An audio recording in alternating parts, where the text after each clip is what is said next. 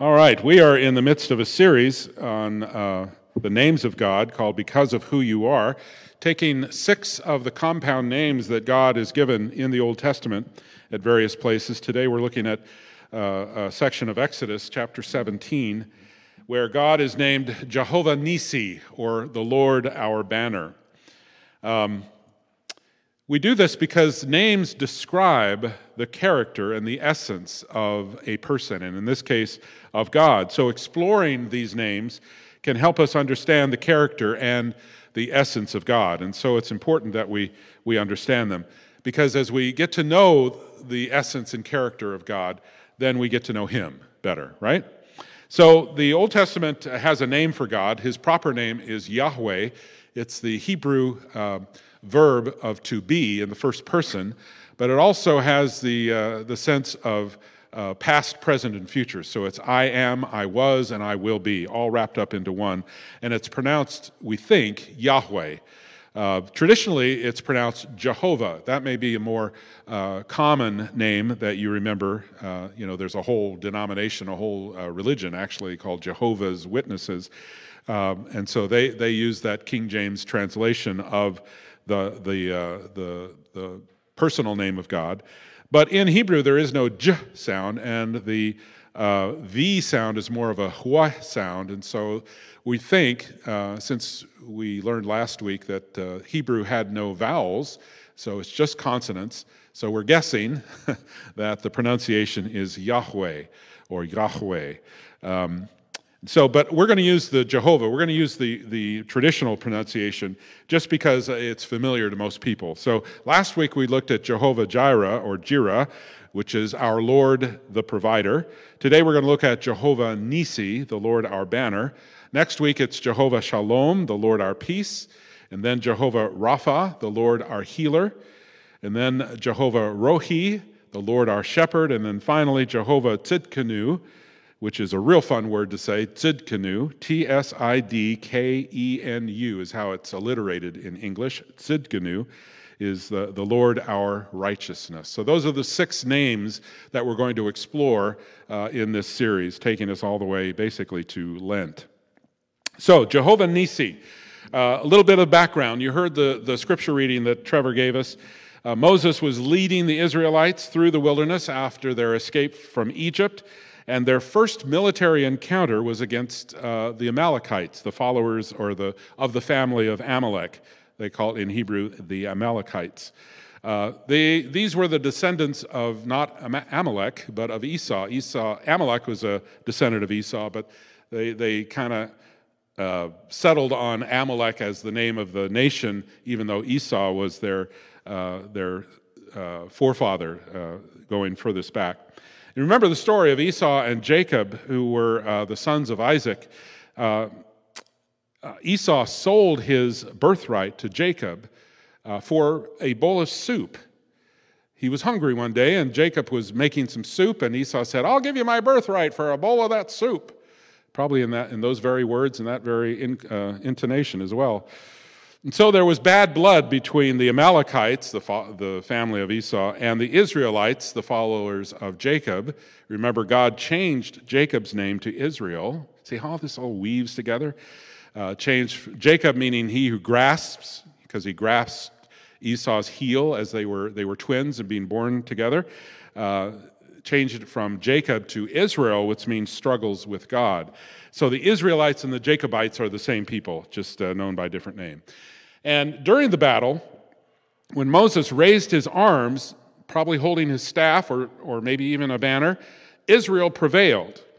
But when Moses lowered his arms, the Amalekites prevailed. So, as you might imagine, if you've ever tried to hold anything out for any length of time, even just your arms, after a while, uh, Moses' arms got tired. And so Aaron and Hur, his lieutenants, held up Moses' arms and sat the old man down on a rock he needed to rest just like you and me. Uh, in the area of Rephidim, Rephidim, some have theorized that Moses communicated to the Israelite forces, uh, communicated battle strategy to them using his staff and perhaps some banners or flags so they could tell uh, what he wanted them to do. They didn't have radios back then, of course, and so that, that was one of the ways that they uh, communicated with one another. And when he could no longer lift his arms and perhaps the banners, he needed help. Now, a banner is a standard or a flag or an ensign. It's all referring to military usage, of course. And the song that the quartet sang, by the way, you notice there, there were five people today. It was not a quartet, although they were only singing four parts. It was a quintet, and we were happy to have Autumn join us today uh, in, our, in our famous Fount Fab Five. I think, I think we've, got, we've got a new name, folks. The Fount Fab Five. I like it. The famous Fount Fab Five. Anyway, a standard or flag or an ensign was used in military usage. You remember in that song last week that the quartet uh, sang uh, called uh, Because of Who You Are, there was a line that said, Jehovah Nissi, Lord, you reign in victory. Lord, you reign in victory. That's, that's uh, the military imagery that uh, is promoted here. Moses, then, after uh, the Israelites were victorious over the Amalekites, he built an, al- an altar to the Lord, and he named it Jehovah Nissi, which means the Lord my banner. It was common for armies in that day to name their various divisions after uh, various gods. Not in the Israelite army, of course, because they only had one god, but other nations had various gods, and so there would be the, uh, the Baal division over there and the Moloch division over there, or whatever. And they, and they would use a standard or a banner with the depiction of that god to identify that division, so they knew who they were. Now, I know that today some people are very uncomfortable with military imagery, especially in the church. And um, we, they, they don't like it to use it in, in talking about our faith. But you know what? Humanity has always been a warlike uh, creature, even to today, as we've seen uh, even recently. And simply squashing uh, or canceling the history of that is not going to wipe out that tendency that we have uh, to be warlike. What, what that takes is a change of heart, not a change of imagery. Now, some may say, well, you change the imagery, you change the heart. I don't think so. I think you change the heart and then you change the imagery. But that's really not the, the, the, the message today. We don't want to squash that imagery because it is relevant even for us today. Um, some time ago, when the Methodist Church produced its last hymnal, there was a movement by some to try and exclude hymns like Onward Christian Soldiers and the Battle Hymn of the Republic, kind of a, as a way of canceling that out of our history. But I don't think you can remove that imagery that comes from the Bible, by the way, without doing damage to the struggles that we have in our faith journey today, our battles that we have. Consider this the war stories of the Old Testament can help us to deal with the struggles we have in being faithful followers of Jesus. The example here of the Amalekites, they were descendants of Esau, as we mentioned, and he sold his birthright for a bowl of soup that jo- Jacob was preparing. Esau was hungry, and he gave up something very important to satisfy a temporary physical desire. Think about that for a minute. He gave up his birthright because he was a little hungry and he was didn't want to go get his own food, I guess. So the Amalekites can represent to us the power of temptation to satisfy temporary urges, right? So we can, we can use that as kind of an, an, an illustration, as an example. And the staff of Moses can represent to us the foundation of the moral law of God, so that when we're tempted to steal, for instance, something that uh, we want just on an urge uh, in the moment, if we're tempted to steal, we can be reminded of the commandment, Thou shalt not steal. Right? And that helps us to, to to keep that urge under check, perhaps. Or if we're under the influence, uh, influence of lust, this story can remind us of, of God's command, you shall not commit adultery, and so forth. So you can see how these, these battles in the Old Testament, yes, they're gruesome, yes, they're bloody, and yes, it's hard to grasp them. But for us today, uh, because humanity is becoming less warlike, um, because I think, honestly, of the influence of the church through the ages, uh, the, the, the followers of Jesus, the Prince of Peace. uh, we can still use them as illustrations and um, imagery that help us to do our own spiritual battles.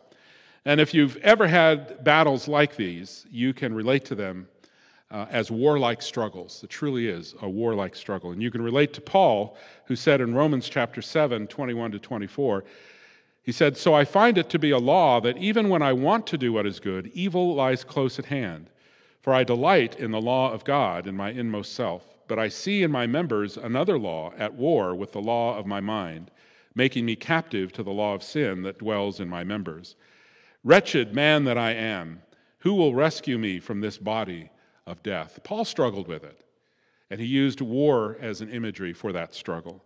So while we're not engaged in a physical war with the Amalekites, we are engaged in an ongoing war with forces that we cannot see. Remember, Ephesians 6, verse 12 says, For our struggle is not against enemies of blood and flesh, but against the rulers, against the authorities, against the cosmic powers of this present darkness, against the spiritual forces of evil in the heavenly places. The Lord's banner is a rallying point for the faithful. There's a story of a, of a soldier in the Civil War who got separated from his company. He was alone and afraid, and he wanders around trying to avoid the enemy because he knows well that he cannot fight them by himself. And finally, he sees off in the distance his regimental colors flying high on the hill, his regiment battling the enemy there.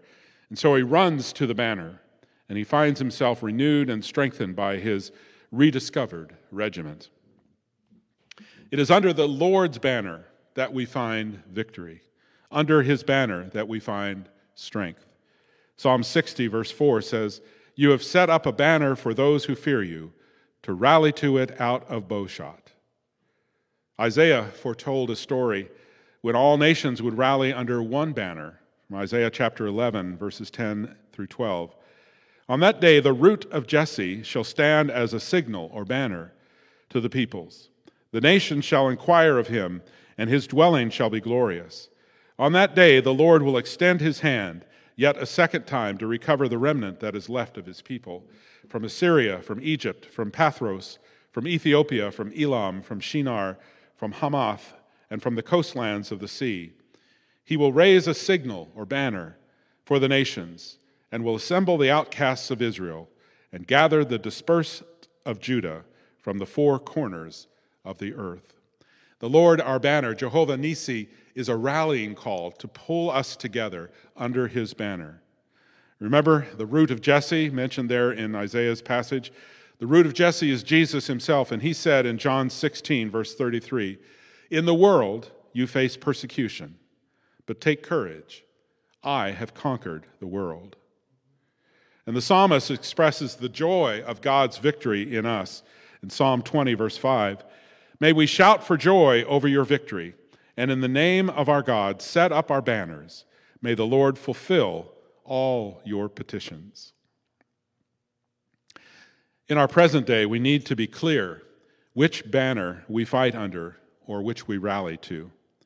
As followers of Jesus, we must run to his banner, not to the banner of one political party or another, not even to the banner of a nation, ultimately we seek to be good citizens of the nation in which we live and through which God blesses us, of course, but we do not raise that nation above our loyalty and allegiance to Jehovah Nissi. Our first loyalty, our first allegiance must be to our God and Savior, Jesus Christ. And on this Sanctity of Human Life Sunday, we remember that God sanctifies human life, even if our culture and our current laws do not. So we continue to work with others of like mind to change those laws and to change the hearts of our fellow citizens to the end that all human life is respected and protected. And we can say, hopefully, all of us, Amen. May it be so.